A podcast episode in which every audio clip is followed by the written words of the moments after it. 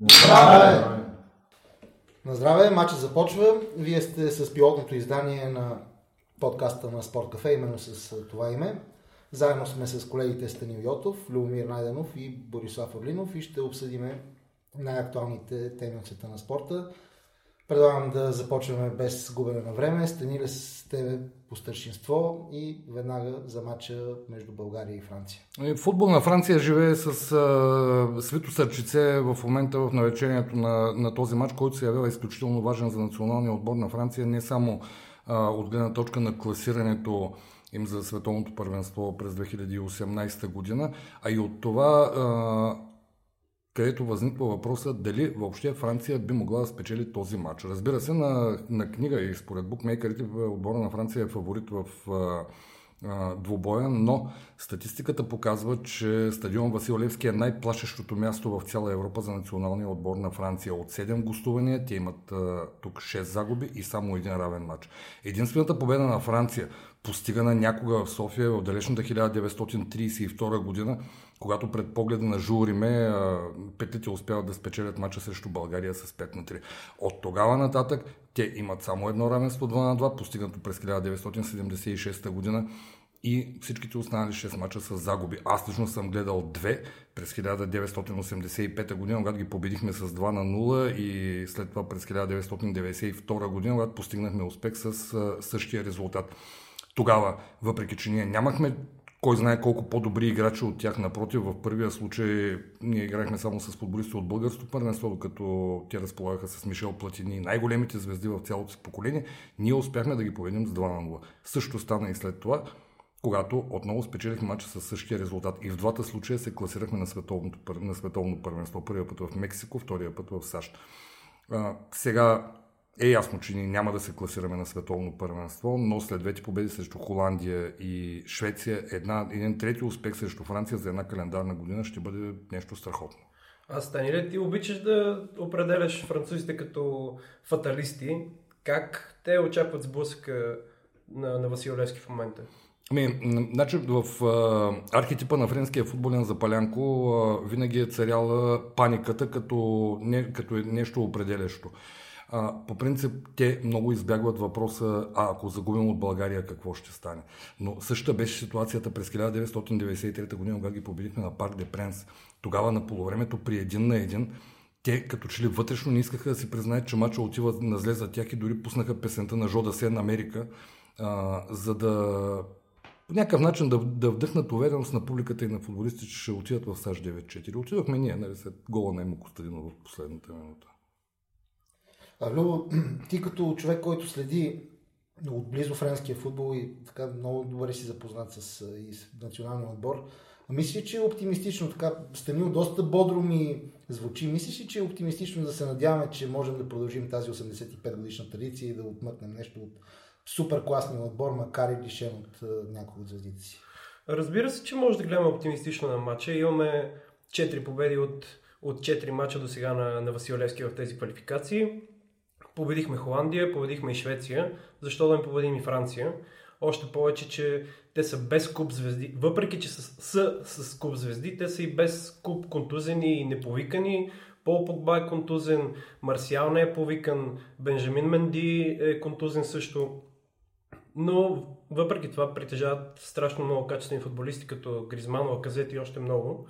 Но имаме с, с помощта на публиката, мисля, че имаме шансове. Аз имам наблюдението, че даже и в нашия лагер много приповдигнато настроението и според мен това са два много ключови фактора. Първо да няма напрежение, тъй като ние няма какво да спечелим, няма какво да изгубим и второ да има настроение, така че България може да бъде препаникана в този случай.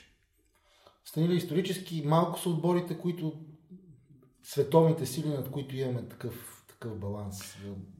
Значи ние сме побеждавали и други отбори, като Германия, като Аржентина, не, не е само Франция, но а, в техния случай винаги а, българската победа е опирала до това да бъде изработен един много добър боен план за мача. Ние никога не сме имали по-известни играчи от тях. Примерно, когато ги бием първия път в София 1959 година по случай 50 годишния юбилей на българския футбол, а, тогава всичко опира до м- една много добро, едно много добро построяване на играчите на, на терена. М- французите почват да нервничат. Това е първия, първия червен картон тогава и първото изгонване на Жус Фонтен, големия голмайстор от, да, от световните първенства. И в крайна сметка успяваме да стигнем до победата с гол на Иван Колев в последната, в последната минута, след, след един перфектно тактически изигран матч. Същото беше и през 1985 година, когато ние играхме срещу, може би, за мен най-силният отбор на Франция за всички времена, дори по-силен от този, който стана световен шампион през 1998 година. Тогава във Франция играеха Платини и всички други, нали, които се сещат от, от това време. Два корнера, два Но, Да, а, тактиката с пакетното придвижване на Иван Вуцов беше съчетана с а, една хитрина, че тогава а, беше заложено в нашия отбор ние да вкарваме голове от статични положения. И след две центриране на Пламен Гетов, в първия случай Георги Димитров Джеки, а във втория случай Наско Сераков, успяха да, успяха да вкарат голове. И спечелихме, да, и спечелихме матча с 2 на 0 срещу французите, които бяха европейски шампиони. Съм убеден, че тогава те бяха най-силният отбор в, в света. Също беше и през 1992 година. Същото беше и сега, примерно в матча с Холандия през март тази година когато а, не толкова играчите, а колкото тактическия план на, на Петър Хупчев и поставянето на определен играч в дадена зона, в случая нали, залагането на Спас Делев, ни донесе победата. Също беше и срещу Швеция. Така че ние, ако, ако въобще имаме някакъв шанс да спечелим този матч, ще бъде по някакъв такъв начин. С добре изработен боен план за матча и възлагане на определени функции на даден играч, от който те не очакват а, опасност или изненади. Като каза боен план, имаме артилерист сред нас. Боби е отявлен фен на, на Арсенал. И мислиш, че може да развеем победоносно отборните знамена? Ми, според мен е напълно възможно. Ние трябва първо да вярваме в този успех и най-вече необременени да излязат футболистите на терена, тъй като това наистина е важно, когато играеш срещу, срещу по-класен съперник, който обаче има притеснения, както ще ни спомена, да дойде в София. Така че от психологическа гледна точка България има предимство. Добре, малко по-глобално, така всички говорят, нямаме футболисти, нямаме поколение, говориме, че нямаме и треньори, Хупчев, едни го харесват, други не го харесват. Обаче се получава и с националния отбор по футбол така най-ярко изразено, когато бият, успеха е общ, когато, когато падат, провала си е само техен. Лю, справедливо ли е такова отношение? Това по принцип е български синдром, ние се отличаваме малко в тези неща от, от всички други нации. Бързо а, успяваме да ги възкачим в облаците след някоя победа, така и ги сваляме долу след някоя загуба. Така стана с, а, след загубата в Беларус, където очаквахме да вземем нещо и ако бяхме взели, може би щяхме да имаме и реални, не само теоретични шансове за класиране. Но победите тук над Холандия и над Швеция се надявам да, да докарат повече хора на стадиона, да, да могат да подкрепят футболистите, да усетят подкрепата и да направят поредния подвиг срещу голям опонент. Станиле станаха 13 с изглед да станат 15 години без голям форум. Толкова ли ни е слаб националния отбор? Ами, значи, националният отбор е функция на вътрешното първенство. Когато успяваш да изкараш добри футболисти и да ги проведеш в чужбина, както беше в случая с САЩ 9-4, една огромна партида играчи, продадени в, най-вече в Испания и в Португалия, а, имаш силен национален отбор. Когато, когато не можеш да произведеш играчи, нямаш толкова силен национален отбор. Но дори когато разполагаш с футболисти с по-скромни възможности, какъвто е случая на България в момента, пак при една по-добра подредба на играчите, по-прецизно изработена тактика, би могъл да стигнеш до победа. Именно това е, а, именно това е силата на Петър Хупчев. Аз знам, че а, за да победим Холандия през март, те са седнали с неговия помощник Георги Донков, също немски възпитаник като Хупчев, още от началото на декември да започват да разучават противника, да правят варианти, схеми, въобще да, да изработят целият вариант на игра, с който ние спечелихме мача с 2 на 0. Обеден съм, че също е било и срещу Швеция. Не знам защо се получи тази загуба от Беларус, но едно такова непостоянство е характерно за, за отбор като нашия, който все пак не, не нямаме Лионел Меси или Гризман да играят при нас. Ние чакаме на Евелин Попов. Точно и за съжаление той, той е наказан за този матч, което ще бъде голяма ще бъде много щелиса на националния отбор, но иска да кажа, че точно тук е ролята и на Петър Хупчев, който с всяка пресконференция преди всеки матч успява да свали напрежението от своите футболисти, по някакъв начин да поеме тежестта върху себе си, да каже, че той определя отбора, той праща повиквателните на футболистите, той, той и екипът му определят кои хора да са на терена и евентуално при загуба те търпят негативите. Тук мисля, че ролята на треньора е много, много добре изпълнена. Най-ми хареса от изказването на Хупчев през последните дни. Ние сме играли без Христо Стичков, без Ивелин Попов ли няма да играем. Действително знае как да, да действа като гъба попивател на напрежението. Но наистина ще липсва Ивелин Попов, няма как. Той беше човек отпред, на когото, въпреки че няма толкова много голове в последните квалификации, все пак се разчита на него да, да ангажира защитници и, и да отваря пространство с други футболисти. Според мен сега пък ще има шанс за, за Андрей Галбинов, който лично аз много го харесвам и, и като стил на игра, и като поведение, и като характер и според мен той заслужаваше повече шансове, дано сега да получи шанси и да покаже на какво е способен. Той поначало влезе малко късно в националния отбор, вече беше прехвърлял 25 години, една възраст, в която а, ред други бивши футболисти вече са доказали с националния екип, но ето в, в един момент, в който той трябва да вземе нали, тази позиция и да поведе отбора към опита да победим Франция, дали ще я победим вече съвсем отделен въпрос. Е, аз съм убеден, че момчето ще се представи както, както трябва. И може би да, да се надяваме тук малко спиритуализъм ще вкарам. Нали, неговия дядо, големия вратар на ЦСК Йордан Филипов, да му така да го побутне малко от небето, дето се казва. Да, да се надяваме, че ще опита да, да изненада Хупчев по някакъв начин защита на Франция, която също е повлияна от контузии. В, в центъра най-вероятно ще играят Юмтити и Варан, които са резерви в националния отбор, но пък са титуляри в, в Реал и Барселона, което показва а, как, каква скамейка притежава Дешан. Но да се надяваме, че Галабинов ще успее да помрачи участието им в националния отбор. Ами той може да донесе нещо много по-различно с физическа доминация, с това да, да ангажира противника, а и когато имаш габарите като неговите, винаги дори от някое положение, което не изглежда чисто, да се възползваш. Така че на него определено може да, да разчитаме някаква изненада да се случи. Добре, аз само да ви попитам един сценарий. Представете си, бием Франция и ставаме с 16 точки, мисля, че. Холандия и Швеция имат матч помежду си, който максимума е 3 точки за Холандия, 3 точки за Швеция или равенство. Тогава ни остава гостуване в Люксембург и очакваме провал на, на двете, на, на Холандия или на, дори на Франция може да очакваме провал. Толкова да, ли е, толкова ли е нереалистично според вас класирането? Аз в началните ми години на репортер през 1993 година а, няма да забравя мача с Австрия, когато, когато спечелихме тук с 4 на 1. Но а, тая победа беше прията като победа, която няма да, да доведе до нищо, тъй като оставаше да се играе по-късно вечерта мача Франция и Израел а, и след това мача Франция-България на Парк де Пренсе. Тогава, когато отидахме на пресконференцията и някой зададе въпрос на Димитър Пенев, Господин Пенев, вие не съжалявате ли, че това хубаво поколение няма да може да играе на световно първенство?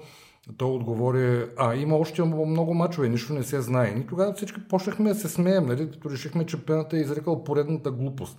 И в 23.45, когато Ройтерс съобщи, че Израел бие Франция 3 на 2, нещата придобиха съвсем различен оттенък.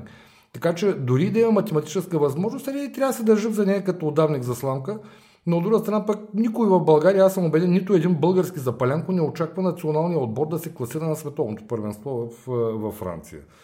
Дори аз си мисля, че ние нямаме футболни аргументи, с които да претендираме. Това, че в София ние успяваме да спираме отбори като Италия, като Холандия, като, като Швеция, ни не дава възможност да кажем, че на всяка цена трябва да играем на световно първенство. По-скоро да погледаме към Евро 2020 и как ще се ориентираме там в новата схема за, за класиране с тази лига на нациите.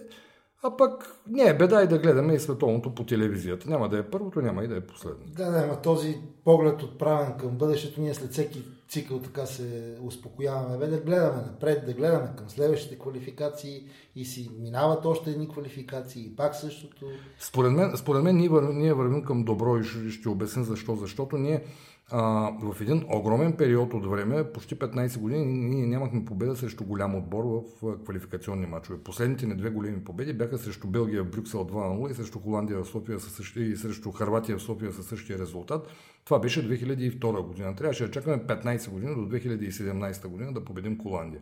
Така че тия две победи срещу Холандия и Швеция дават основание поне да се надяваме, че е, има някакъв светъл лъч в тунела. Дали ще се случи или не е отделен въпрос. Но една велика футболна сила като Унгария, която е, тя е една от теоретиците на футбол, една от страните, които е писала цялата доктрина на, на, футбол, на световната футболна игра през, през всичките тия десетилетия, Унгария не участва на световно и на европейско първенство между 1986 година и 2016 година. Това са 30 години, където тия хора изчезнаха от големите футболни а, финали. Унгария. Какво да кажем за нас? Малка България не кой знае колко голяма футболна сила. Тоест не е изобщо изненадващо, че нито един футболен фен, според твоите думи, няма не очаква наистина да се класираме. Ми аз от моите приятели нямам човек, който да, да е казал не, да... Не е реално. Добре, мисля, че доста добре изчерпахме темата за предстоящата световна квалификация. Искам да се върна към едно изречение на Станил, който каза, че националният отбор е функция на вътрешното първенство. Толкова ли е голямо зло е Лодогорец и неговите чужденци, както и чужденците в столичните грандове? Примерно ти много обичаш да ги критикуваш. Според мен Лудогорец не е никакво зло, защото това е на Разград е един град, чието най-голям футболен успех беше класирането на седмо място в северната Б група, там не знам кой сезон. И докато в един момент там направих а, един проект, който даде резултат, спечелиха 6 пъти шампионста титла, направиха не лоши изяви в Европа. Значи Разград никога няма да е някакъв футболен център от сорта на тия традиционните, като София, Пловдив, Стара Загора, Бургас, Варна, да не ги, да не ги изборявам всичките. Така че Домощиев е в, първото, в пълното си право да прави каквото си иска. В крайна сметка този вид на Лудогорец е така по-добър за футбола ни, отколкото Лудогорец на седмо място в Северната Б група. Въпросът е, че тия големи традиционните школи, които произвеждаха играчи, те започнаха повече да залагат на чужденци. Никой не чака играчи от Разград. Всички чакат играчи от а, школата на Левски, от школата на ЦСК, от школата на Славия. А Разград защо на... не започна да произвежда футболисти? Ами те да са започнали, те са започнали някъде 2012 година въобще да организират школа там. Примерно най-добрият производител на футболисти за последните години в момента е Гриша Ганчев. Нали? Няма какво да се кривим душата. Но неговата академия, а, нали, той е в Литекс от есента на 1996 година, неговата академия започна да произвежда играчи а, може би 7-8 години по-късно. Така че очевидно има някакъв гратисен период, който, нали, който трябва да се даде на Лудогорец. Проблема е, проблема е в останалите школи, които, които не дават играчи в момента. Аз имам приятели от школата на Лудогорец, и те казват, че все още не са сигурни, че много ще се разчита на тях и след като достигнат една възраст, която вече са юноши старша възраст и напускат школата, тъй като смятат, е, че още, както каза и Станаил, самата школа не е готова да произвежда по-големи футболисти. Взимат от, е, от някои от големите отбори в България таланти, но, но след това в повечето случаи ги връщат. Не стигат е, до първи отбор, а в повечето случаи даже и до втори отбор. Аз мисля изобщо, че темата с чужденците в българския футбол е напълно изчерпана. Е, голям отбор не се гради само с кадри от академията ти. Разбира се, хубаво е юношите да, да влизат в първия отбор, да се обиграват с по-големите имена и по някакъв начин да се превръщат в икони и любимци на публиката, но няма как абсолютно всяко едно поколение да ти е а, пълно с звездни имена, които остават в отбора 15 или 20 години. А, то вече няма и европейски примери. Това е, това е така, но вижте, че, че националният отбор в момента е принуден да разчита, защото няма, няма и на кого друг, на футболисти, от които една огромна част са, са произлезли от, от школата на Литекс.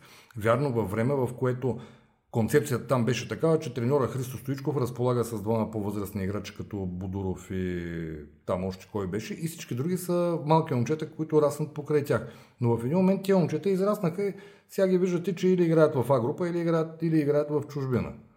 ако да, нещо такова се случи в още един или два футболни отбора от България, ни ще имаме доста по-голям кадър, от който да се избира за националния отбор. Добре, защо не се случва това според теб? Ими поред причини. Първо, че се водят излишно много чужденци. Аз не твърдя, че не трябва да има чужденци в българския футбол, но окей, да има 4-5 в отбор, но другото е да бъде български кадър, който да се развива, да се развива. Докато тук наблюдаваме обратното нещо. Легионери, които с нищо не превъзхождат българските футболисти, очевидно лимитирани играчи, заемат местата на кадрите от българските школи. И те съответно отиват в Б група, където ще е цяло щастие те вземат в Ботев Гълъбо и треньор да ти е Светло Тодоров, който би могъл да те научи. Аз честно казвам не мисля, че чужденците, които идват в България не са по-добри от, от българските футболисти, но а, според мен просто българските треньори не са на достатъчно добро ниво, за да, за да изградят един млад футболист да го вкарат в мъжкия футбол.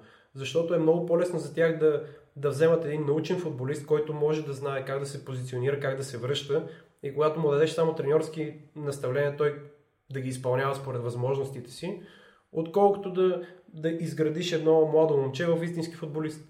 Ами аз нямам нищо против, извинявай. Нямам нищо против Каранга взима български паспорт и става български национал. Абсолютно никакъв Ето един проблем. пример, където чужденец може не само да, да не вреди, ами да е полезен за. Така е, но футбол е като економиката. Ако не произвеждаш, нямаш, няма как да, да бъдеш на ниво. В смисъл, ние така или иначе трябва да намерим начин да, да извадим млади футболисти. Въпросът е, че как ще се случи това. Въпросът е, че в последно време, като че ли а, първо инвестираш, а след това започваш да вадиш. Виждаме а, примери с Челси, Манчестър Сити и Пари Сен Жермен в момента те работят точно по този начин.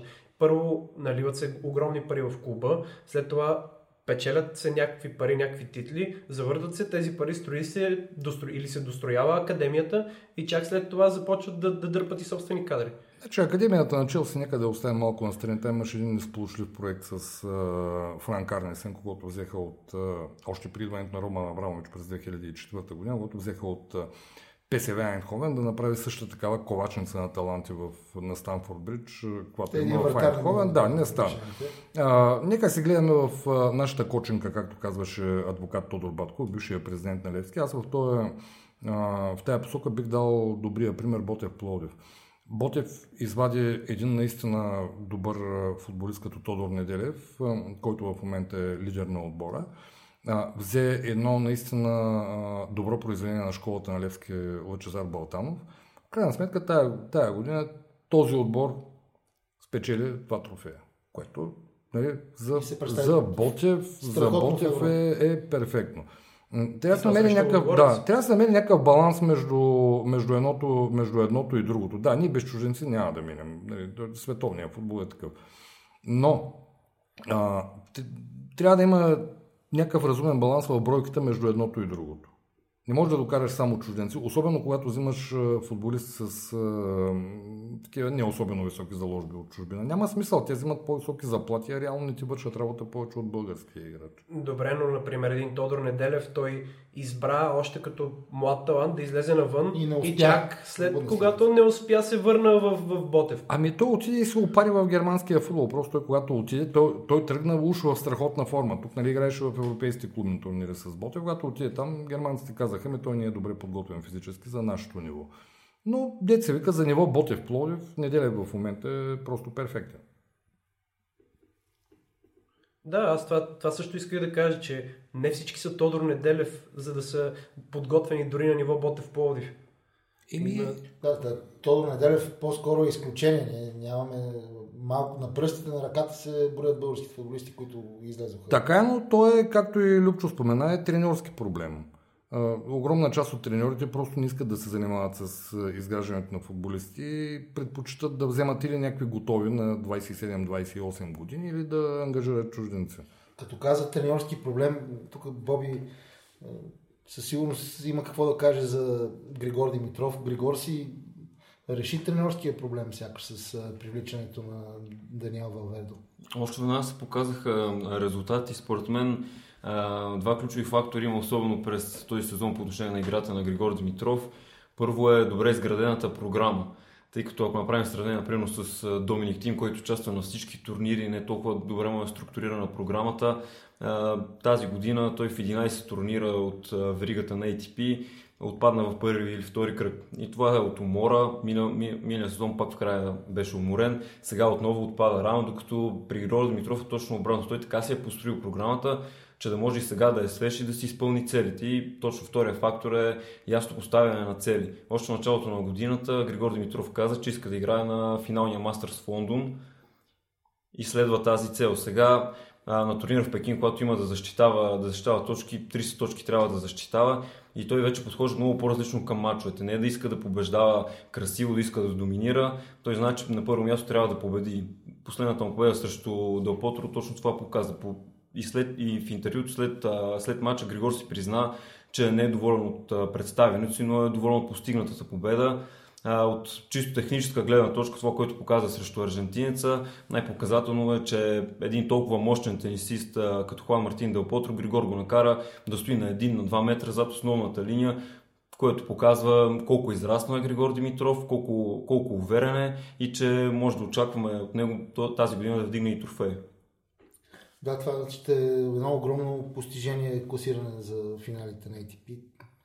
Ако някаква аналогия се потърси в футбол, е едно да играеш е, полуфинал в Шампионска лига. Нещо на такова бих го приличил.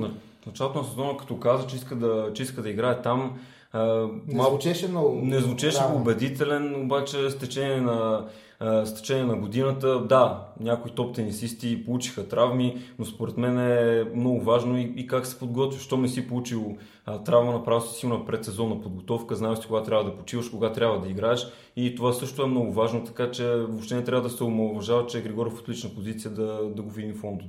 А как ще коментираш настроенията на феновете? Следиш от близо реакциите при при неговите победи, при неговите загуби. Така, много, много поляризирана винаги са, оценката. Винаги са на лагери, според мен, не само по отношение на Григор Димитров, но пък там много по-отчетливо, си, много по-отчетливо се вижда, тъй като става въпрос за, за индивидуален спорт. Той понася цялото напрежение и на победите, и на загубите, но отношението е напълно нормално, като към всички спортове. Не смятам, че по нещо по нещо се различава. Когато побеждаваш, Ясно е, че ще те издигат в култ, когато губиш пък точно обратното, но най-нормалното, най-човешкото нещо е да имаш и върхове и падения. На мен ми направи много добро впечатление това сравнение, което направихте с превода на успеха на Григор Димитров през езика на футбола. Тъй като а, сега няма какво да се лъжим, масовия българин, това му е любимата игра. А, когато се преведе този успех през езика на футбола, че това е равносилно да се класираш на четвърт финал или на полуфинал на световно първенство, тогава хората действително осъзнават какъв е успеха. Аз много съжалявам, че на времето, в средата на 80-те години, нямаше подобен превод на успехите на Мануела Малеева. И тя, а, при положение, че заслужаваше безспорно да бъде поне веднъж спортист на годината, тя се дореди най-много до трето място. Просто защото българина не беше наясно с а, тениса като спорт, игра, бизнес и какво ли още не е там. А, и от тази гледна точка, нали, Гришо ни е елитният спортист. Аз а, разговарях с, а, с капитана на националния отбор по футбол, бившия Георги Димитров Джеки, а, в навечерието на мача с Франция сега преди няколко дни, който ми обясни, че а, ред журналисти от Франция му се обажат, той е биш футболист на Сент Етиан, говори много добре френски, ред, ред журналисти му се обажат да дава коментари и изявления за мача и в хода на разговорите му задават въпроса дали случайно Георги Димитров не е баща или поне роднина на Григор Димитров. Да. А, така че, деца вика, това е нашето спортно знаме пред света в момента, Григор Димитров. Много интересно. А, да ви питам аз, Боби и Цецо, като говорите за израстване на Григор Димитров, можем ли другата година наистина да очакваме от, от него тенис на наистина световно ниво, но в по-дълъг период от време и евентуално влизане в топ 5 Значи, матч с матч не си прилича, особено, особено за Григор Димитров. Година с година не си прилича, сезон с сезон не си прилича. Той чакаше над две години да спечели титла, когато дигна трофея в Бризбан в началото на 2017. Беше попаднал в огромна дупка, така че а, успехите през този сезон са предпоставка да надгради но, но нищо повече. Не, не означава, че, че няма да, да тръгне надолу още в началото на сезон 2018 с оглед на многото точки, които има да защитава. Боби? За един тенисист е много показателно първо малките цели как се изпълнява, например, сета как ще го изиграеш, дали през цялото време ще си на едно ниво, а няма да си на, на върхове и нападения. Това много често се наблюдава при Георги Димитров. Може да почне сета силно, да го завърши слабо или обратното. Също се пренася и в матча, а, по, а след това и в сезона, което означава, че говорим за малко а, непостоянство, не само по отношение на тениса и на характера. Обаче той работи пък точно точно това да подобри и ако продължава, продължава същия дух, със сигурност може да очакваме и нещо повече от него. А като направихме малко сравнение между тениса и футбола, да направим сравнение между двата вида фенове на, на, на двата спорта. При, при футболните национали има, има много гледаемост на, на спорта, но няма хора на стадиона. При, при Григор Димитров е, е малко по-различно. Дори той да губи мачове, когато, когато той играе, мачовете му се гледат и се коментират и следят от абсолютно всички тенис фенове у нас. Как ги определяте двете неща? Как, как, как, го разбирате? По отношение на Григор Димитров, може да говорим даже за истински фанатизъм, в култ да го издигат много фенове. И, и заради това понякога си такива крайни оценките за неговото представяне, може би заради това, че много силно искат да, да побеждава, да успява, знайки какви са заложбите му. А и най-добре видяхме на, на турнира в София, още на първия му матч, какво беше отношението на публиката срещу а, Янович, първия, първия двобой, много трудна победа тогава на, на Григор Димитров. А, даже полските медии след това се оплакваха, оплакваха от културата на българската публика. Обаче Григор Димитров припомни, че и той е участвал на много турнири, където публиката подкрепя домакините и въобще не чак толкова голямо влияние му е оказало на него да победи. Елю, той, Григор е в момента е лицето на, на българския спорт, най-голямата звезда. Той е флагмана на българския спорт. Дали го критикуват след загуба, след поредното пропадане в дупка или той е безспорният номер едно. Затова Григор, ако отиде, където и да отиде да играе, ще напълни не, не зала Арена Армеец, ни стадион. Ми, според мен всичко зависи от хоризонта на зрителските очаквания. Прямо възможно е в една седмица Григор Димитров да загуби полуфинал на Уимбълдън и Левски да победи с 3 на 0, да кажем, септември София. И тогава Григор, страшно много хора ще го наплюят, понеже е загубил финала и се е провалил, и не се е, полуфинала е провалил се и не се е класирал на финала и също време ще дигнат Левски на ръце за това, че е вкарал 3 гола на един посредствен отбор. А, но Разликата е, че този полуфинал, който Григор така или иначе е изиграл, той ще остане като някакво голямо постижение на българския спорт, като въпрос на футболен матч ще остане просто в статистиката на шампионата и ще, и ще отшуми. Той е като при музиката. Значи едно силно музикално произведение бих дал за пример началните албуми на ACDC през 70-те и началото на 80-те години песни като Highway to Hell или Hell's Bells, които тогава се слушаха от, от така доста стеснен кръг от хора. Те издържаха проверката на времето и, и в момента, да, и в момента се слушат По-силно, от всички. Да. Докато Радка Пиратка излезе 1995 година и отшумя една година по-късно. А за отношението към Григор Димитров, Феновете, особено в България, толкова много го обичат или пък не го харесват, когато губи. Обаче това е не само защото е българин, тъй като той сега на турнира в Пекин, още с пристигането си. Да се надяваме, че вече, докато нашите слушатели читатели, зрители, не знам как да ги нарека, слушат този подкаст, вече да е победил. Да, но да е победил. Но още както пристигна първа тренировка с сборна Чорич, като направи, китайски фенове са облечени с фланелки с трибаграника, с български знамена, бяха научили Хайде Гришо да, да казват, така че той просто е една личност, която, която привлича голяма маса от фенове и както е в България, така и по целия свят. Където и да отиде на тренировъчна корда, винаги трибуните са пълни, хората искат да го гледат. Беше много смешно. Айде, Гришо, айде, Гришо, айде, Гришо, на всяка, да. а, Ние трябва, трябва да се дадем сметка и за друго в, в, в, в какъв точно спорт играе Григор. Гришо играе в един, в един спорт, в който а, аз бих го сравнил с, да кажем, с ките, а, в които ние сме имали единици като Сестри Малиеви и като Петър Поп Ангелов, които а, наистина бяха излъчвани почти всяка седмица по световните спортни емисии, новини и канали. Нали, това е съвсем друго ниво в сравнение с, а, олимпийското участие повдигане на тежести веднъж на, веднъж на 4 години или нещо от сорта. Това е едно страхотно предизвикателство и ние към тия хора не се отнасяхме добре. Аз спомням Петър Попангелов да кажем, как непрекъснато го нападаха, как казваха, нали, Пешко пак паднало в това, при положение, че той се конкурираше с хора като Ингер Маркс, Стен Маркс. Също е положението и с а, Григор на корта. А, това, че, да кажем, е отпаднал в осмина финала на, на един тенис турнир при една невероятна конкуренция от, тени, от тенисистите, това ни го прави по-лош състезател и въобще не е повод нали, да започнем да го обявяваме за Непрокоп Слахасковли или нещо от сорта. Да. Сте ни отвори много, много интересни скоби за, за следващи предавания. Дано сме ви били интересни в пилотното издание на подкаста на Спорт Кафе. С хубавото име на здраве матча започва. Аз си пожелавам лично след матч с Франция да си кажем на здраве матчът свърши. Да. И давай, Гриш.